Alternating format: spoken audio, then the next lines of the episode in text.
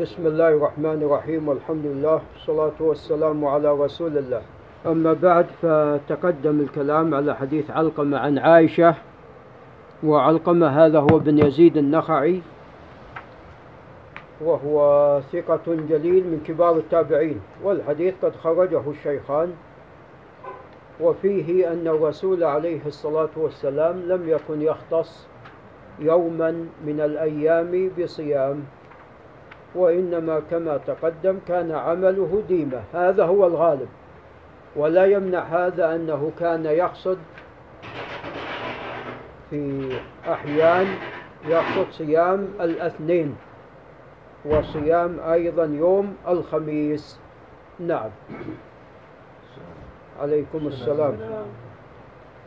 ثم روى من طريق عبد عن هشام بن عروة عن أبيه وعبده بن سليمان الكلابي عن أبيه عن عائشة رضي الله عنها قالت دخل علي رسول الله صلى الله عليه وسلم وعندي امرأة فقال من هذه؟ قالت فلانة لا تنام الليل وهي الحولاء بنت تويت. فقال عليه الصلاة والسلام عليكم من الأعمال ما تطيقون فوالله لا يمل الله حتى تملوا. وطبعا في هذا إثبات صفة الملل لله عز وجل.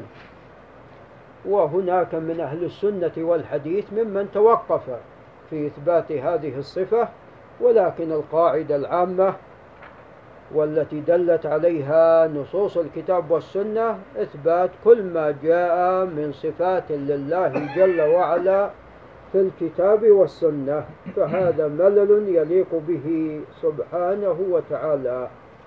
وممن قال بهذا محمد بن إبراهيم آل الشيخ رحمه الله وعبد العزيز بن باز رحمه الله تعالى.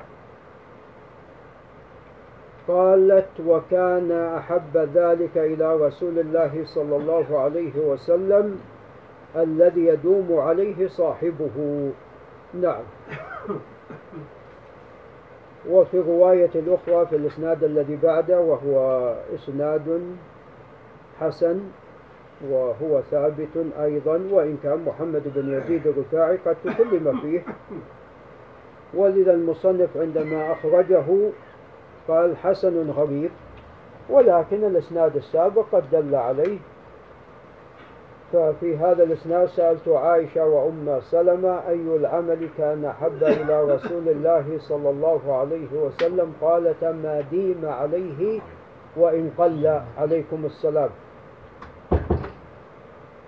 فما داوم عليه صاحبه وإن كان قليلا فهذا هو أحب العمل إلى رسول الله صلى الله عليه وسلم. نعم. ثم روى من طريق محمد بن إسماعيل وهو البخاري قال حدثنا عبد الله بن صالح كاتب الليث وعبد الله بن صالح حديث على قسمين ما رواه الحفاظ عنه كمحمد بن إسماعيل البخاري وأبو حاتم وأبو زرعة فهذا صحيح يعني من صحيح حديثه. وأما ما رواه من لم يكن حافظا فقد يكون فيه شيء. نعم فهذا من رواية الإمام البخاري عنه. قال حدثني معاوية بن صالح وهو الحضرمي صدوق جيد الحديث له بعض الغرائب. قال عن عمرو بن قيس وهو ثقة أنه سمع عاصم بن حميد وهو ثقة قال سمعت عوف بن مالك رضي الله عنه يقول كنت مع رسول الله صلى الله عليه وسلم ليلة فاستاك ثم توضأ ثم قام يصلي فقمت معه فبدأ فاستفتح البقرة فلا يمر بآية رحمة إلا وقف فسأل. ولا يمر بآية عذاب إلا وقف فتعوذ ثم ركع فمكث راكعا بقدر قيامه. طبعا بقدر قيامه هذا كما تقدم لنا المقصود بما يناسب القيام وليس المقصود أنه يعني بقدر القيام تماما أن الركوع نفس زمن القيام. لا وإنما المقصود بما يناسبه. إن أطال في القيام أطال في الركوع وأطال في الرفع من الركوع وأطال في السجود وأطال في الرفع من السجود. نعم كما دل على ذلك حديث البراء بن عازب. قال ويقول في ركوعه سبحان ذي الجبروت والملكوت والكبرياء والعظمة. نعم فهذا تعظيم وتسبيح لله عز وجل. ولذا في الحديث الصحيح وأما الركوع فعظموا فيه الرب. قال ثم سجد بقدر ركوعه يعني بعد أن رفع من القيام. ويقول في سجوده سبحان ذي الجبروت والملكوت والكبرياء والعظمة. فهذا الدعاء مما يقال في الركوع والسجود. قال ثم قرأ سورة سورة ثم قرأ آل عمران. ثم سورة سورة يفعل مثل ذلك. وقوله ثم سورة سورة يعني قد يكون في الركعتين اللتين بعد أن قرأ فيهما بآل عمران. في الأول في البقرة. ثم والله أعلم بسورة آل عمران فقد يكون في ركعة أو قد يكون في ركعتين. ثم سورة سورة أي في ركعات أخرى. والله أعلم وهذا الإسناد لا بأس به إسناد حسن. وقد خرجه أبو داود والنسائي وهذا مما يدل على قوته. ثم قال باب ما جاء في قراءة رسول الله صلى الله عليه وسلم وكيف هي؟ ثم روى بإسناد صحيح عن يعلى بن مملك وهو ليس بالمشهور ولكن لا بأس بحديثه أنه سأل أم سلمة عن قراءة رسول الله صلى الله عليه وسلم فإذا هي تنعت قراءة, قراءة مفسرة حرفا حرفا. نعم يعني يقرأ كلمة كلمة ويقف عند رؤوس الآي عليه الصلاة والسلام. وهكذا كانت طريقته في الكلام. ما كان يسرد الحديث كسردكم هذا كما قالت عائشة أم المؤمنين رضي الله تعالى عنها. ولذا قالت عائشة أيضا في حديث آخر لو أراد العاد أن يعده لاستطاع. فكان يتكلم كلمة كلمة عليه الصلاة والسلام. وهذا أوضح في أن المقابل يفهم ويحفظ كلام رسول الله صلى الله عليه وسلم. وعندما تكون قراءة القرآن بهذه الطريقة لا يخفى أثرها في خشوع السامع وفي تدبر القارئ والمستمع. ويا ليت أئمة المساجد يقرأوا على هذه الطريقة فحديث أم سلمة لا بأس بإسناده. نعم. وإن قال نعم. وإن كان عفوا يعلى بن مملك الله يجزاه خير ليس بالمشهور كما قال الإمام النسائي. نعم. ولذا قال أبو عيسى الترمذي حسن صحيح غريب فيكفينا تصحيح أبو عيسى. ثم أن شيخه البخاري قد خرجه في خلق أفعال العباد. وهذا يدل على قوته عنده. وقد صححه ابن خزيمة وذلك بتخريجه في كتابه الصحيح. نعم وخرجه النسائي في الصغرى وهذا مما يدل على قوته عنده. وخرجه أبو داود وسكت عليه. وهذا يدل على أيضا صحة هذا الخبر عند أبي داود وقوته عنده. نعم. فلم يعل أحد من الحفاظ المتقدمين. فيما أعلم هذا الخبر. وأما المتأخرون فطريقتهم معلومة في تضعيف مثل هذه الأسانيد. نعم ثم روى بإسناد صحيح عن قتادة قال قلت لأنس بن مالك وإن كان جرير قد تكلم في روايته عن قتادة ولكن الأصل فيها الصحة قال قلت لأنس بن مالك بن مالك كيف كانت قراءة رسول الله صلى الله عليه وسلم؟ قال فقال مدا كان يمد بسم الله ويمد الرحمن ويمد الرحيم وهذا داخل فيما نحن بصدده من كون يعني القراءة على تمهل وعلى مد وتوضيح أن المقابل يخشع ويتدبر ويفهم.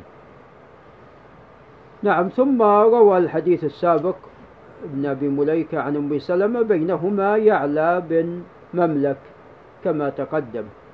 قالت كان النبي صلى الله عليه وسلم يقطع قراءته بقوله الحمد لله رب العالمين ثم يقف الرحمن الرحيم ثم يقف وكان يقرأ ملك يوم الدين فهذه القراءة الثانية لمالك يوم الدين وملك يوم الدين. قراءتان قد ثبتتا عن رسول الله صلى الله عليه وسلم. نعم. ثم روى أيضا من طريق معاوية بن صالح عن عبد الله بن أبي قيس. قال سألت عائشة عن قراءة النبي صلى الله عليه وسلم أكان يسر بالقراءة أم يجهر؟ قالت كل ذلك قد كان يفعل كان قد كان ربما أسر وربما جهر فقلت الحمد لله الذي جعل في الأمر سعة.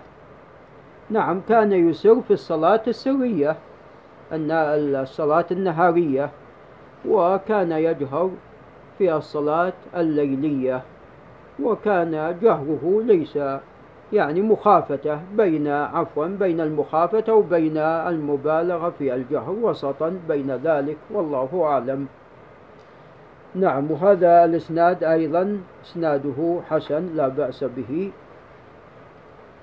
نعم ثم روى من طريق أبي العلاء العبدي عن يحيى بن جعد عن أم هانة قالت كنت أسمع قراءة النبي صلى الله عليه وسلم بالليل وأنا على عريشي. نعم وهذا لا بأس بإسناده. ثم روى بإسناد صحيح عن عبد الله بن مغفل رضي الله عنه قال رأيت النبي صلى الله عليه وسلم على ناقته يوم الفتح وهو يقرأ إن إنا فتحنا لك فتحا مبينا ليغفر لك الله ما تقدم من ذنبك وما تأخر قالت فقرأ ورجع نعم. والترجيع عندما الإنسان يمد صوته يعني يحصل ترجيع حتى ينقطع النفس فيحصل نوع ترجيع وهذه القراءة يقرأ فيها يعني القليل ويا ليت يعني يقرأ فيها من قبل القراء. قال وقال معاوية بن قرة لولا أن يجتمع الناس علي لأخذت لكم في ذلك الصوت أو قال في ذلك اللحن. وهذا إسناد صحيح وهو في البخاري. ثم روى من طريق حسام بن مصك وهو لا يحتج به بل يعني ضعيف جدا. فهذا الخبر منكر على إرساله عن قتادة بن دعام الإمام وهو تابعي صغير. ما بعث الله نبيا إلا حسن الوجه حسن الصوت وكان نبيكم حسن الوجه حسن الصوت وكان لا يرجع. لا الصواب أنه كان يرجع عليه الصلاة والسلام. ثم روى من طريق عبد الرحمن بن أبي الزناد عن عمرو بن أبي عمرو عن عكرم عن ابن عباس قال كانت قراءة النبي صلى الله عليه وسلم ربما يسمعه من في الحجرة وهو في البيت. نعم وهذا الخبر لا بأس بإسناده. نعم ثم قال باب ما جاء في بكاء رسول طبعا لا بأس بإسناده مع غرابته.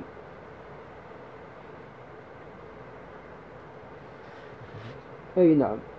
قال باب ما جاء في بكاء رسول الله صلى الله عليه وسلم ثم روى بإسناد صحيح حماد بن سلمة عن ثابت البناني عن مطرف وهو بن عبد الله بن الشخير كلهم من الثقات الأثبات وحماد من أثبت الناس في ثابت. عن أبيه عبد الله بن الشخير العامري عامر بني صعصعة قال أتيت رسول الله صلى الله عليه وسلم وهو يصلي ولجوفه أزيز كأزيز المرجل من البكاء وهذا إسناد صحيح. نعم. ثم روى من طريق الأعمش عن إبراهيم عن عبيد السلماني وهو تابعي جليل من كبار التابعين كان شريح أحيانا يسأله.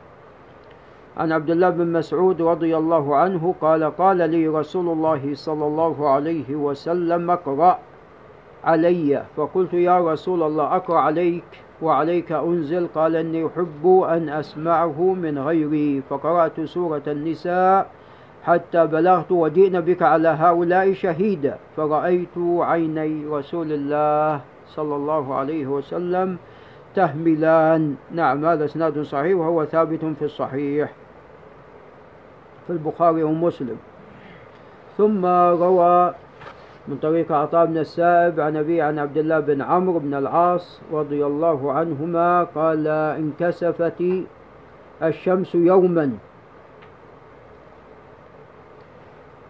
على عهد رسول الله صلى الله عليه وسلم فقام يصلي حتى لم يكد يركع ثم ركع لم يكد يركع أطال ثم ركع فلم يكد يرفع رأسه يعني أطال ثم رفع رأسه فلم يكد فلم يكد أن يسجد ثم سجد فلم يكد أن يرفع رأسه ثم رفع رأسه ثم إلى أن قال فجعل ينفخ ويبكي ويقول ربي ألم تعدني ألا تعذبهم وأنا فيهم؟ ألا تعذبهم وأنا فيهم. ربي ألم تعدني؟ ألم تعدني؟ ألا تعذبهم وهم يستغفرون ونحن نستغفرك. فلما صلى ركعتين انجلت الشمس فقام فحمد الله تعالى واثنى عليه ثم قال إن الشمس والقمر آيتان من آيات الله. لا ينكسفان لموت أحد ولا لحياته فإذا انكسف فافزعوا إلى ذكر الله. نعم هذا طبعا وإن كان فيه رجاله ثقات وعطاء قد اختلط وجرير سمع منه بعد الاختلاط ولكنه قد توبع من طريق شعبة. شعبة سمع من عطاء قبل الاختلاط فهو خبر محفوظ. ثم روى أيضا من طريق سفيان الثوري عن عطاء بن السائب عن عكرمة عن ابن عباس وطبعا سفيان الثوري أيضا سمع من عطاء قبل الاختلاط أقال أخذ رسول الله صلى الله عليه وسلم ابنة له تقضي فاحتضنها فوضعها بين يديه. تقضي أي تحتضر فماتت وهي بين يديه. عليه الصلاة والسلام وصاحت أم أيمن فقال يعني عليه الصلاة والسلام أتبكين عند رسول الله صلى الله عليه وسلم؟ فقالت لست أراك تبكي. قال إني لست أبكي إنما هي رحمة. إن المؤمن بكل خير على كل حال إن نفسه تنزع تنزع من بين جنبيه وهو يحمد الله عز وجل.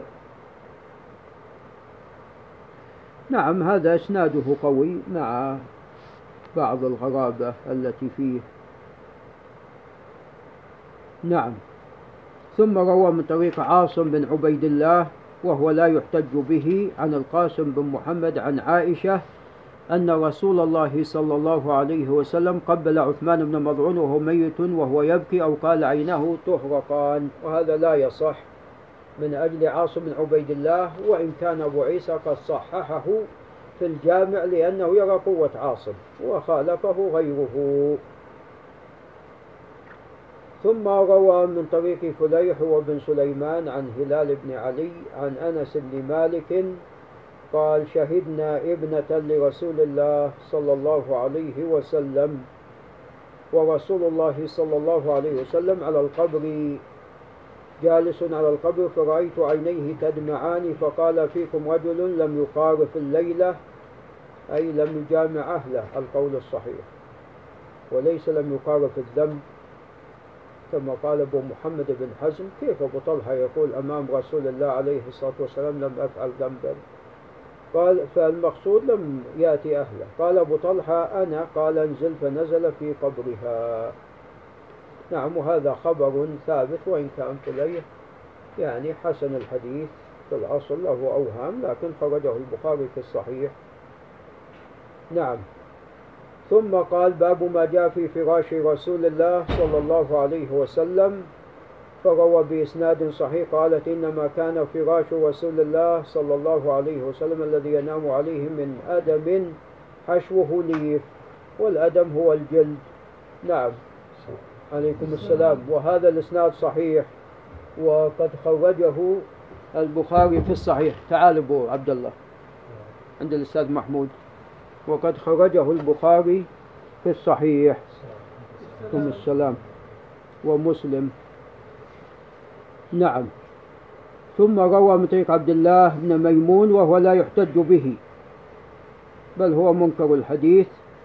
قال حدثنا جعفر بن محمد عن أبيه قال سئلت عائشة ما كان فراش رسول الله صلى الله عليه وسلم في بيتك في بيتك؟ قالت من أدم حشوه ليف من أدم حشوه من ليف وسئلت حفصة فقالت مسحا نثنيه ثنيتين فينام عليه فلما كان ذات ليلة قلت لو ثنيته أربع لو ثنيته أربع ثنيات لكان أوطى له. قالت فثنيناه له بأربع ثنيات فلما أصبح قال ما فرشتم لي الليلة قالت هو فراشك إلا أن ثنيناه بأربع ثنيات. قلنا هو أوطى لك. قال ردوه لحالته الأولى. فإنه منعتني وطاءته صلاة الليلة هذا لا يصح لما تقدم. ثم قال باب ما جاء في تواضع رسول الله صلى الله عليه وسلم. فروى بإسناد صحيح.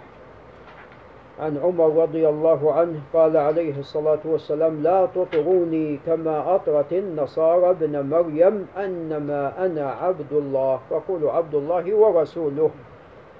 وهذا الحديث العظيم فيه النهي عن المبالغة في إطرائه صلى الله عليه وسلم. وأن أعظم ما يمدح به هو العبودية لله والرسالة فهو عبد رسول أرسله الله جل وعلا للثقلين للإنس والجن عليه الصلاة والسلام. نعم. فلا يبالغ في مدحه صلى الله عليه وسلم.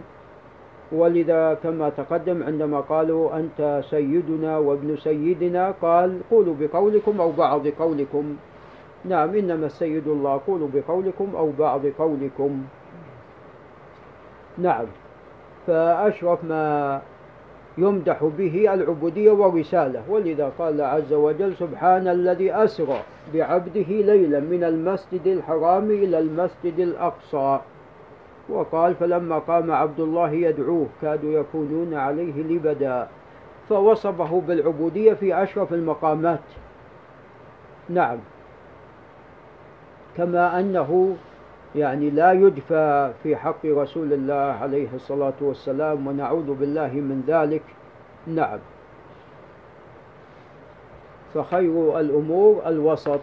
وهذا حديث صحيح قد خرجه البخاري في كتابه الصحيح. نعم. ولابن عباس حديث عديدة عن عمر بن الخطاب رضي الله عن عمر وعبد الله بن العباس.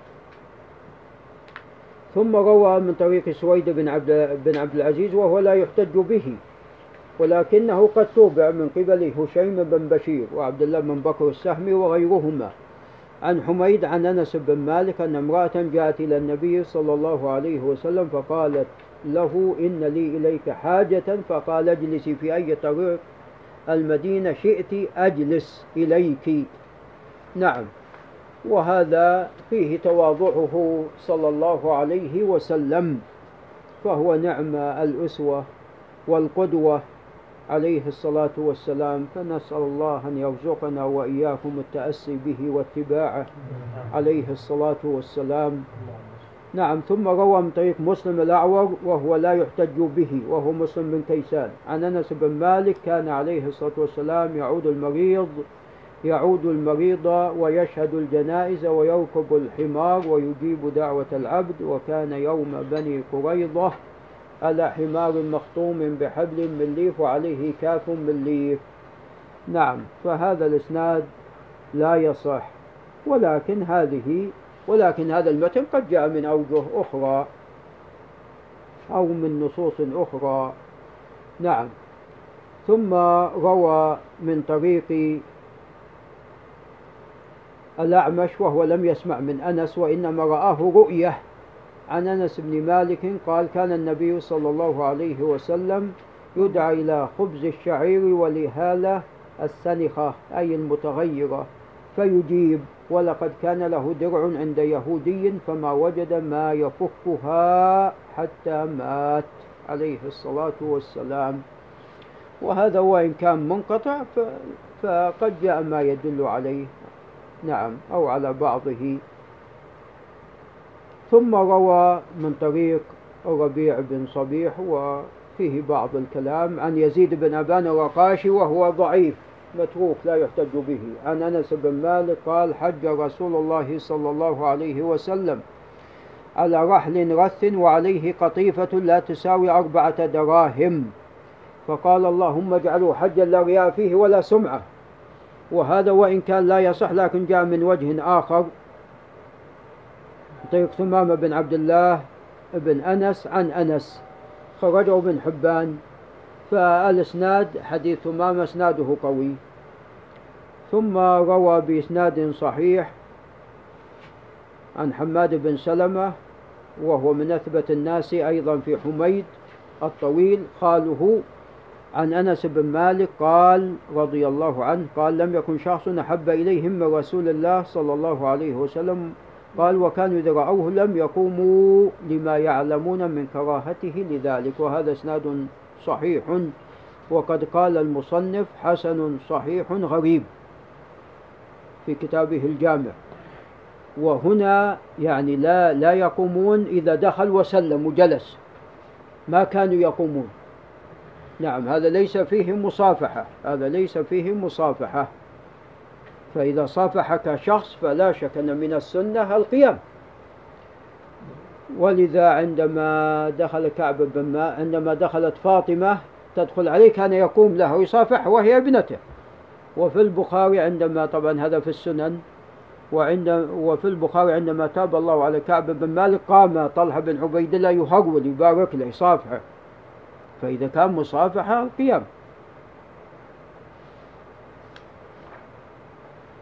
ثم ذكر حديث هند بن أبي هالة وتقدم أنه خبر منكر لا يصح. خبر منكر لا يصح وقد أعاده المصنف في عدة أماكن من هذا الكتاب. نعم. وإن كان بعض ما جاء في هذا الخبر دلت عليه نصوص أخرى. والشاهد من هذا هو يعني ما ذكر من تواضعه صلى الله عليه وسلم. ثم روى بإسناد صحيح قال عليه الصلاة والسلام لو أهدي إلي كراع لقبلت ولو دعيت عليه لأجبت والكراع ليس لها قيمة ليس لها كبير قيمة وهذا يعني من تواضعه أنه يجيب عليه الصلاة والسلام ولا يمتنع. ولذا عندما دعته يهودية هجاب وهي يهودية. ثم روى بإسناد صحيح عبد الرحمن هو بن مهدي وسفيان هو الثوري. عن جابر عن محمد بن المنكدر عن جابر قال جاءني رسول الله صلى الله عليه وسلم ليس براكب بغل ولا برذون نعم وهذا والله أعلم. يعني جاء عليه الصلاة والسلام في أكثر من مرة إلى بيت جابر. نعم. منها في المرة التي آه، كان مريضا جابر فكان مغمى عليه فتوضأ عليه الصلاة والسلام وصب عليه من وضوءه صلى الله عليه وسلم. ومرة عندما أراد أن يقسم آه، تمرة بين الذين كانوا يطلبون والده. أيضا جاءه عليه الصلاة والسلام. نعم. ثم روى بإسناد جيد قال عن يحيى بن أبي الهيثم العطار قال سمعت يوسف بن عبد الله بن سلام. قال سماني رسول الله صلى الله عليه وسلم يوسف وأقعدني في حجره ومسح على رأسي. وهذا وإن كان حصل له وهو صغير لا يعقل فيما يظهر لأن التسمية التسمية يبادر بها. وكان يوسف صغير في عهد رسول الله عليه الصلاة والسلام عندما توفي لكن أخبروا أهله فمثل هذا الخبر صحيح. نعم ثم روى الإسناد السابق حج على رحل رث وهذا الإسناد ضعيف كما تقدم ولكن جاء من وجه آخر. ثم روى بإسناد جيد صحيح عن أنس بن, بن, بن مالك أن رجلا خياطا دعا رسول الله صلى الله عليه وسلم فقرب منه ثريدا عليه دبة قال فكان عليه الصلاة والسلام يأخذ الدبة وكان يحب الدبة وقد ثبت الآن أيضا بالتحال يعني ب نعم يعني التجربة وكذا أن الدب لا شك نافع ومفيد. وهي الشجرة التي أنبتها الله جل وعلا على يونس شجرة من يقطين. قال ثابت فسمعت أناسا يقول فما صنع لي طعام أقدر على أن يصنع فيه دبة إلا صنع. نعم فقال أنس لم لم تزل طعمتي هذه. أو قال أنس لم أزل أحب الدبة. عليكم السلام. فكان الدب محبوبا. إلى رسول الله عليه الصلاة والسلام. ولا يحب إلا كل طيب وكل مفيد عليه الصلاة والسلام. ثم روى أيضا بإسناد جيد عن عمرة قالت يحيى بن سعيد الأنصاري عمة عمرة بنت عبد الرحمن. قالت قيل لعائشة ماذا كان يعمل عليه الصلاة والسلام في بيته؟ قالت كان بشرا من البشر يفلي ثوبه ويحلب شاة ويخدم نفسه عليه الصلاة والسلام. ثم قال باب ما جاء في خلق رسول الله صلى الله عليه وسلم. ثم روى بإسناد لا بأس به. سليمان بن خارجة وإن كان ليس بالمشهور فهو يروي عن خارجة عن والده خارجة بن زيد بن ثابت قال دخل نفر على زيد بن ثابت فقالوا له حدثنا حديث رسول الله صلى الله عليه وسلم. فزيد بن ثابت جد سليمان بن خارجة قال ماذا أحدثكم؟ كنت جاره فكان إذا نزل عليه الوحي بعث إلي فكتبته له فكنا إذا ذكرنا الدنيا ذكرها معنا وإذا ذكرنا الآخرة ذكرها معنا وإذا ذكرنا الطعام ذكره معنا. نعم. فكل هذا أحدثكم عن رسول الله صلى الله عليه وسلم. طبعا تعلمون أن الرسول عليه الصلاة والسلام جعله الله عز وجل قدوة وأسوة ومعلما للبشر للناس فلا بد إذا ذكروا الطعام ذكره معهم ويبين الأحكام المتعلقة فيه وما يتعلق بالدنيا إلى آخره. نعم.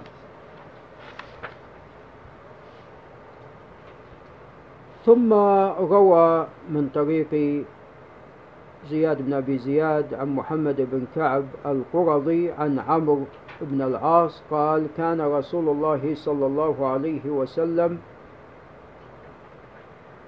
يقبل بوجهه وحديثه على أشر القوم يتألفهم بذلك فكان يقبل وجهه وحديثه علي حتى ظننت أني خير القوم.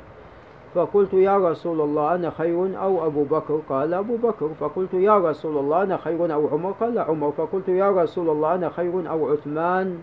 قال عثمان. فما سألت رسول الله صلى الله عليه وسلم فلما سألت رسول الله عليه الصلاة والسلام فصدقني فلوددت أني لم أكن سألته. هذا الخبر لا يصح لا يصح. زياد عفوا زياد بن أبي زياد الجصاص متكلم فيه ومحمد بن كعب القرظي لا أعلم أنه سمع من عمرو بن العاص. بالإضافة إلى عنعنة محمد بن إسحاق ثم يغني عن ما ثبت في الصحيح عن عمرو بن العاص. عندما رأى من إقبال الرسول عليه الصلاة والسلام عليه قال من أحب الناس إليه قال عائشة. قال لا يعني هذا من الرجال إنما صنع عن الرجال. قال أبوها. هذا ثابت في الصحيح. هذا هو الصحيح بدل هالخبر. فهذا راويه بالمعنى لم يضبطه. نعم فهو خبر لا يصح بل هو بهذا اللفظ منكر. ثم روى من جعفر بن سليمان الضبعي وهو صدوق عن ثابت له أوهام عن ثابت عن أنس قال خدم خدمت رسول الله صلى الله عليه وسلم عشر سنين فما قال لي أف قط. وما قال لشيء صنعته لما صنعته ولا لشيء تركته لما تركته. وهذا شيء يعني عظيم جدا. من الذي يستطيع أن يفعل ذلك؟ نعم غير رسول الله صلى الله عليه وسلم. مع أن أنا الصغير والصغير يحتاج يعني إلى توجيه وغالبا الصغير يعني يقع في الخطأ ومع ذلك كل هذا لم يحصل. قال وكان عليه الصلاة والسلام من أحسن الناس خلقا ولا مسست خزا ولا حريرا ولا شيئا. كان ألينا من كف رسول الله صلى الله عليه وسلم ولا شممت مسكا قط ولا عطرا. كان أطيب من عرق النبي صلى الله عليه وسلم. نعم وهذا طبعا الخبر صحيح لأنه قد جاء نعم من وجه آخر وقال أبو عيسى حسن صحيح.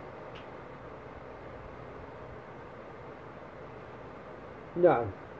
قال نعم عن سلم العلوي وهو لا يحتج به عن أنس بن مالك رضي الله عنه عن رسول الله صلى الله عليه وسلم أنه كان عنده رجل به أثر صفرة.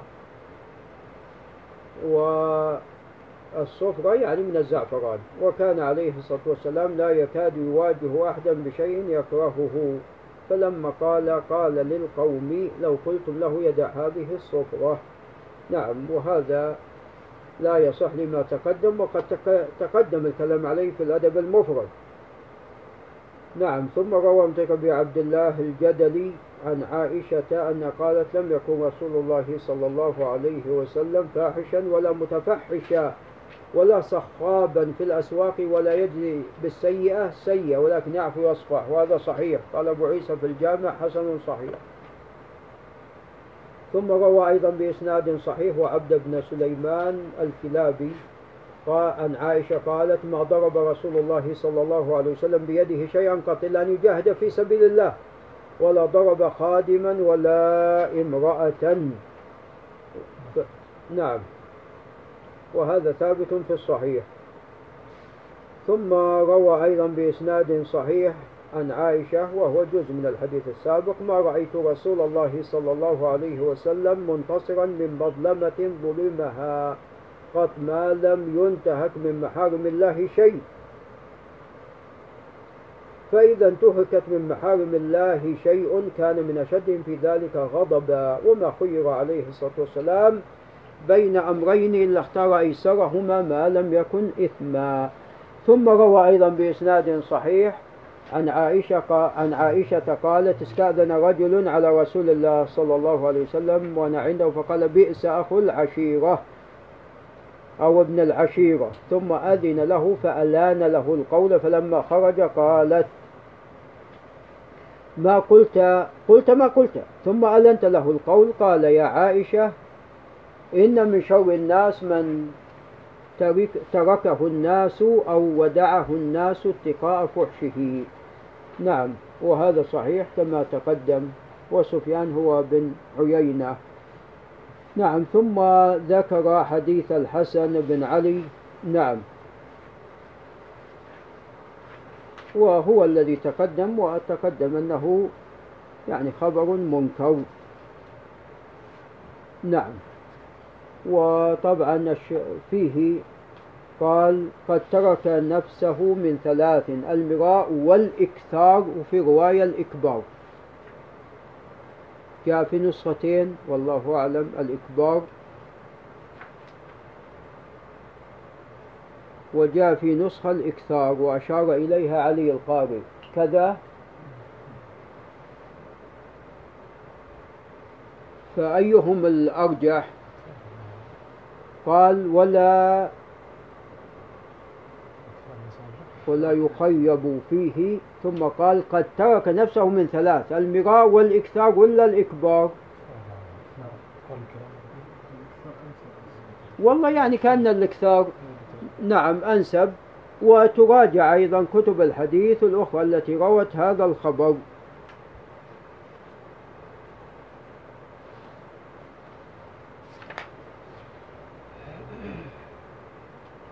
ثم روى الخبر المتقدم عن جابر رضي الله عنه الذي تقدم قبل الذي بعده ما سئل عليه الصلاة والسلام شيئا فقال قط نعم شيئا قط فقال لا. نعم والخبر صحيح وقد خرجه الشيخان.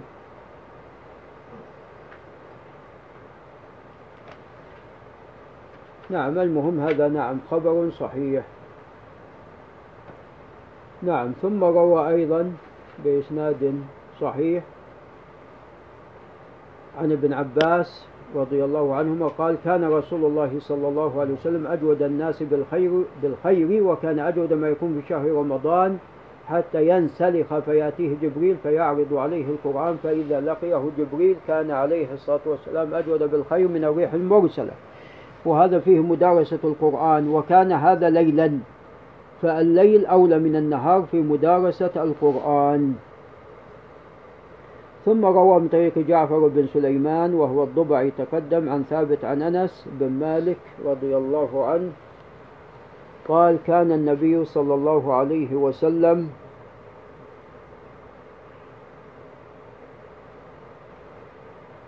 لا يدخر شيئا لغد. نعم. وهذا طبعا جاء موصولا وجاء مرسلا. ولذا قال المصنف في كتابه الجامع هذا حديث غريب. وقد روي هذا الحديث عن جعفر بن سليمان عن ثابت عن النبي صلى الله عليه وسلم مرسلا. نعم فهو لا يصح. ثم روى من طريق موسى بن أبي علقمة وهو ليس بالمشهور عن هشام بن سعد وفيه بعض الكلام ولكن رواية هشام عن زيد بن أسلم قوية. عن زيد بن أسلم وهو ثقة جليل عن أبيه أسلم من كبار التابعين مولى عمر عن عمر رضي الله عنه أن رجلا جاء إلى النبي صلى الله عليه وسلم فسأله أن يعطيه فقال النبي صلى الله عليه وسلم ما عندي شيء ولكن ابتع علي فإذا جاءني شيء قضيته. فقال عمر يا رسول الله قد أعطيته فما كلفك الله ما لا تقدر عليه. قد أعطيته فما كلفك الله ما لا تقدر عليه. فكره النبي صلى الله عليه وسلم قول عمر. فقال رجل من الأنصار يا رسول الله أنفق ولا تخف من ذي العرش إقلالا. نعم. فتبسم عليه الصلاة والسلام وعرف في وجهه البشر لقول الأنصاري ثم قال بهذا أمرت. نعم وأنا عندي هذا الإسناد يعني لا بأس به. وقد جاء يعني نحو ذلك من وجه آخر وأن القائل بلال وأن القائل هو بلال. يراجع هذا الإسناد. ثم روى من طريق عبد الله بن محمد بن عقيل وتقدم الكلام عليه عن ربيع بنت معوذ بن عفراء قالت أتيت النبي صلى الله عليه وسلم بقناع من رطب. نعم أي إناء فيه رطب وأجري زغب قثاء فأعطاني ملء كفه حليا وذهبا. هذا تقدم أن جاء من وجه آخر فأحدهما يقوي الآخر.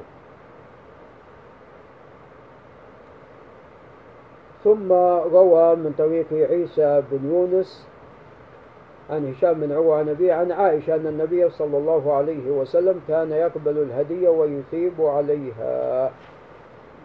نعم.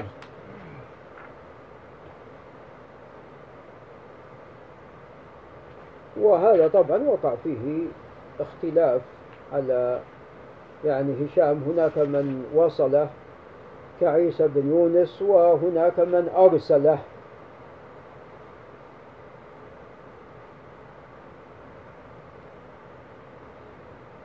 نعم والذين أرسلوه هم الأكثر. كما قال الإمام أحمد كان عيسى بن يونس يسند حديث الهدية والناس يرسلونه. وهكذا قال يحيى بن معين. قال عيسى بن يونس يسند حديثا عن هشام بن عروة عن أبي عن عائشة والناس يحدثون به مرسل. وأيضا الأجر سأل أبا داود فقال هو عند الناس مرسل.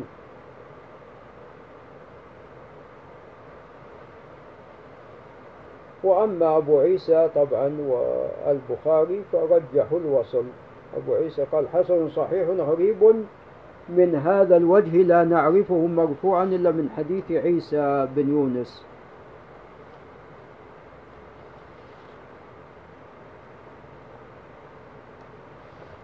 نعم ثم قال باب ما جاء في حياء رسول الله صلى الله عليه وسلم ثم روى بإسناد صحيح عن أبي سعيد الخدري قال كان النبي صلى الله عليه وسلم شد حياء من العذراء في خدرها وكان إذا كره شيئا عرفناه في وجهه وهذا صحيح ثابت في الصحيح.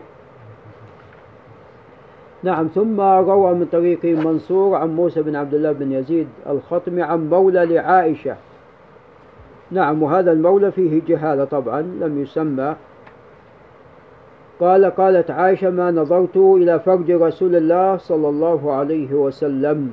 وهذا الخبر لا يصح لأجل هذا الرجل مبهم ثم قال باب ما جاء في حجامة رسول الله صلى الله عليه وسلم. قال حميد سئل أنس بن مالك عن كسب الحجام فقال احتجم رسول الله صلى الله عليه وسلم حجمه أبو طيبة فأمر له بصاعين من طعام وكلم أهله فوضعوا عنه من خراجه وقال إن أفضل ما تداويتم به الحجامة أو إن من أمثل دوائكم الحجامة وهذا صحيح. وقد خرجه البخاري ومسلم. نعم. وطبعا كسب الحجام خبيث ليس بمحرم ولكن خبيث لأنه كسب على دم. فلذا جاء في الحديث أطعمه ناضحك. نعم. يعني لا تأكله أنت. نعم. ثم روى من طريق ورقاء بن عمر عن عبد الأعلى هو بن عامر الثعلبي. عبد الأعلى متكلم فيه. عن أبي جميلة عن علي أن النبي صلى الله عليه وسلم احتجم وأمرني فأعطيت الحجام أجره. نعم. وهذا فيه ضعف لوجود عبد الأعلى ولكن تابعه أبو جناب يحيى بن أبي حية وأبو يحيى بن أبي حية أيضا قد تكلم فيه. ثم روى من طريق سفيان الثوري عن جابر الجعفي وجابر متروك عن الشعبي عن ابن عباس أن النبي صلى الله عليه وسلم احتجم في الأخدعين وبين الكتفين وأعطى الحجام أجره ولو كان حراما لم يعطه. طبعا هذا وإن كان فيه جاب الجعفي ولكن الحديث صح من وجه آخر. نعم. وابن عباس طبعا نعم يعني استدل أن لو كان حرام ما أعطى الحجام أجره فأجر الحجام ليس بحرام ولكن أيضا ليس من المكاسب الطيبة. وإنما هو خبيث فالأولى أن الإنسان لا يأكله وإنما يطعمه ناضحة يعني يشتري به علفا للدابة وما شابه ذلك. ثم روى طريق عبده بن سليمان الكلابي وهو ثقة ثبت عن ابن أبي ليلى وهو لا يحتج به. عن نافع عن ابن عمر أن النبي صلى الله عليه وسلم دعا حجاما فحجم وسأله كم خراجه فقال ثلاثة آصع فوضع عنه صاعا وأعطاه أجره. هذا لا يصح لمحمد بن عبد الرحمن بن أبي ليلى. ثم روى من طريق همام وجرير بن حازم بل من طريق عمرو بن عاصم وفيه فيه متكلم فيه عن همام وجرير بن حازم. قال حدثنا قتادة عن أنس بن مالك قال كان رسول الله صلى الله عليه وسلم يحتجم في الأخدعين والكاهل وهذا ثابت. وكان يحتجم لسبع عشرة وتسعة عشرة وإحدى وعشرين وهذا الذي فيه نظر الأيام المحددة هذه والذي أعرفه أنه لم يثبت شيء في الأيام. نعم في أيام الحجامة. لكن يعني الذين عندهم معرفة في ذلك يعني يرون الحجامة يكون بعد تكون بعد منتصف الشهر. وإلا لا أعلم شيء ثبت في السنة. نعم ثم روى بإسناد صحيح.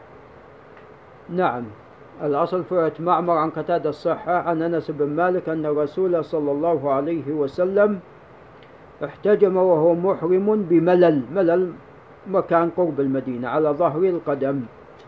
نعم ثم قال باب ما جاء في أسماء رسول الله صلى الله عليه وسلم. فقال نعم فروى بإسناد صحيح عن جبير بن مطعم قال قال عليه الصلاة والسلام إن لي أسماء أنا محمد وأنا أحمد وأنا الماحي الذي يمحو الله بي الكفر وأنا الحاشر الذي يحشر الناس على قدمي وأنا العاقب والعاقب الذي ليس بعده نبي. هذا صحيح وهو ثابت في الصحيحين. نعم.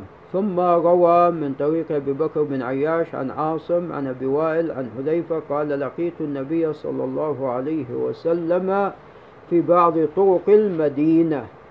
فقال أنا محمد وأنا أحمد وهذا الذي جاء في القرآن. وأنا نبي الرحمة ونبي التوبة وأنا المقفى.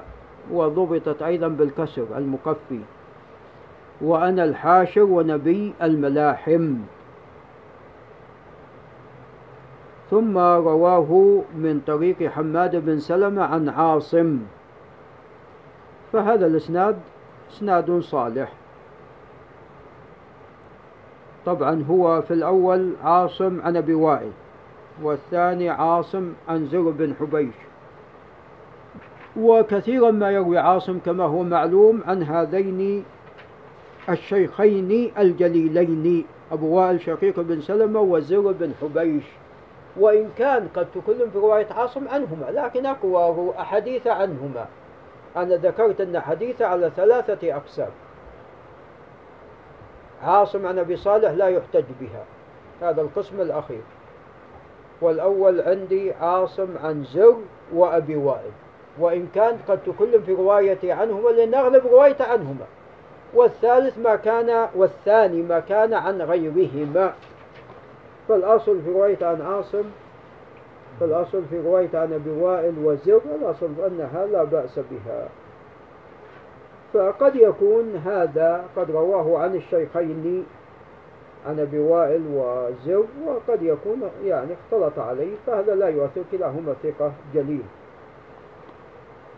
قال باب ما جاء في عيش النبي صلى الله عليه وسلم. ثم روى من طريق سماك بن حرب قال سمعت النبي صلى الله عليه وسلم يقول ألستم في طعام وشراب ما شئتم لقد رأيت نبيكم وما يجد من الدقل ما يملأ بطنه عليه الصلاة والسلام. وهذا خبر ثابت تقدم والدقل رديء التمر. نعم. ثم روى بإسناد صحيح عن عائشة قالت إن كنا آل محمد نمكث شهرا ما نستوقد بنار إن هو إلا التمر والماء. وهذا صحيح. ثم روى أيضا من طريق أنس عن أبي طلحة قال شكونا إلى رسول الله صلى الله عليه وسلم. الجوع ورفعنا عن بطوننا عن حجر حجر فرفع رسول الله صلى الله عليه وسلم عن بطنه عن حجرين وهذا لا يصح. ولذا قال أبو عيسى هذا حديث غريب من حديث أبي طلحة لا نعرف إلا من هذا الوجه. نعم. وسيار متكلم فيه.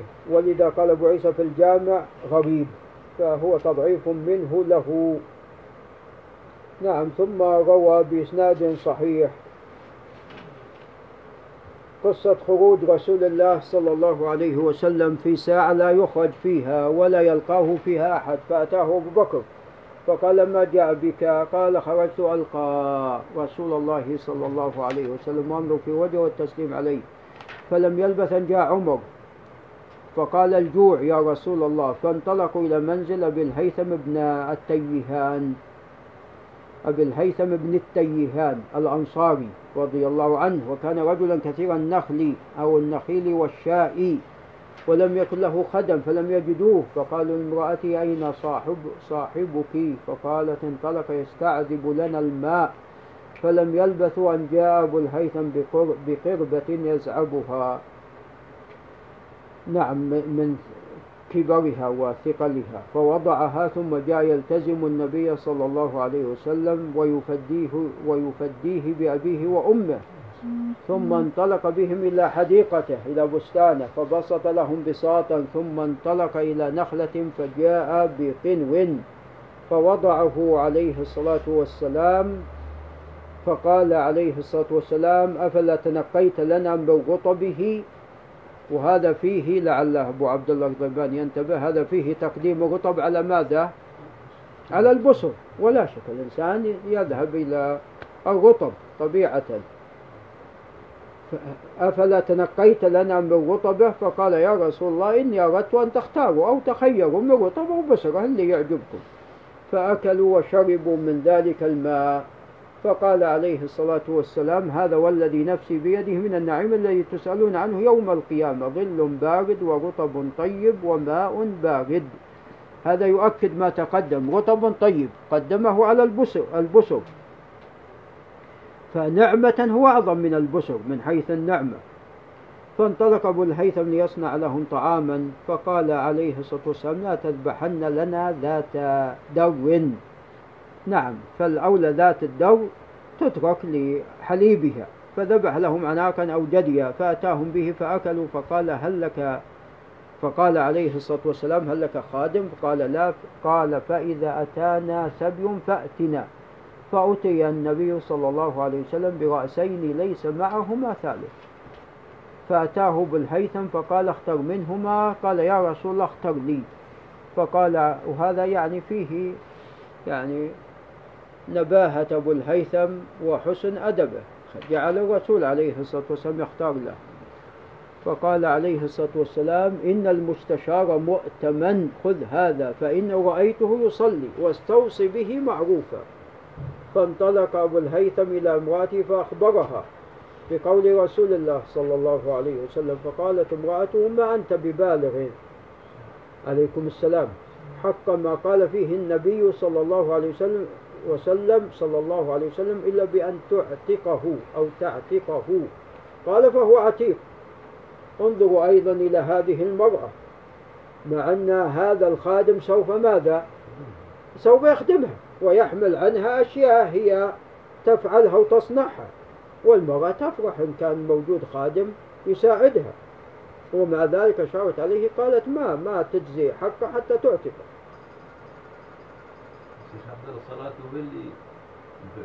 إي نعم نعم صلاة هي التي نفعته في الدنيا ونرجو أن تنفع في الآخرة. نعم. فقال عليه الصلاة والسلام إن الله لم يبعث نبيا ولا خليفة إلا وله بطانتان بطانة تأمره بالمعروف وتنهى عن المنكر وبطانة لا تألوه خبالا ومن يوقى بطانة السوء فقد وقي. نعم بطانة السوء نعوذ بالله منها. وهم الذين يزينون الشر نعم ثم ذكر بإسناد متكلم فيه. طبعا ما أجمل الحديث الذي تقدم السابق وهذا ينبغي أن يقص على الأهل وال... والأولاد آه، والبنات في البيت. حديث عظيم وكل أحاديث أحاديث وقصص عظيمة عليه الصلاة والسلام. ثم روى من طريق عمر بن إسماعيل بن مجالد وعمر تكلم فيه وحتى والد إسماعيل.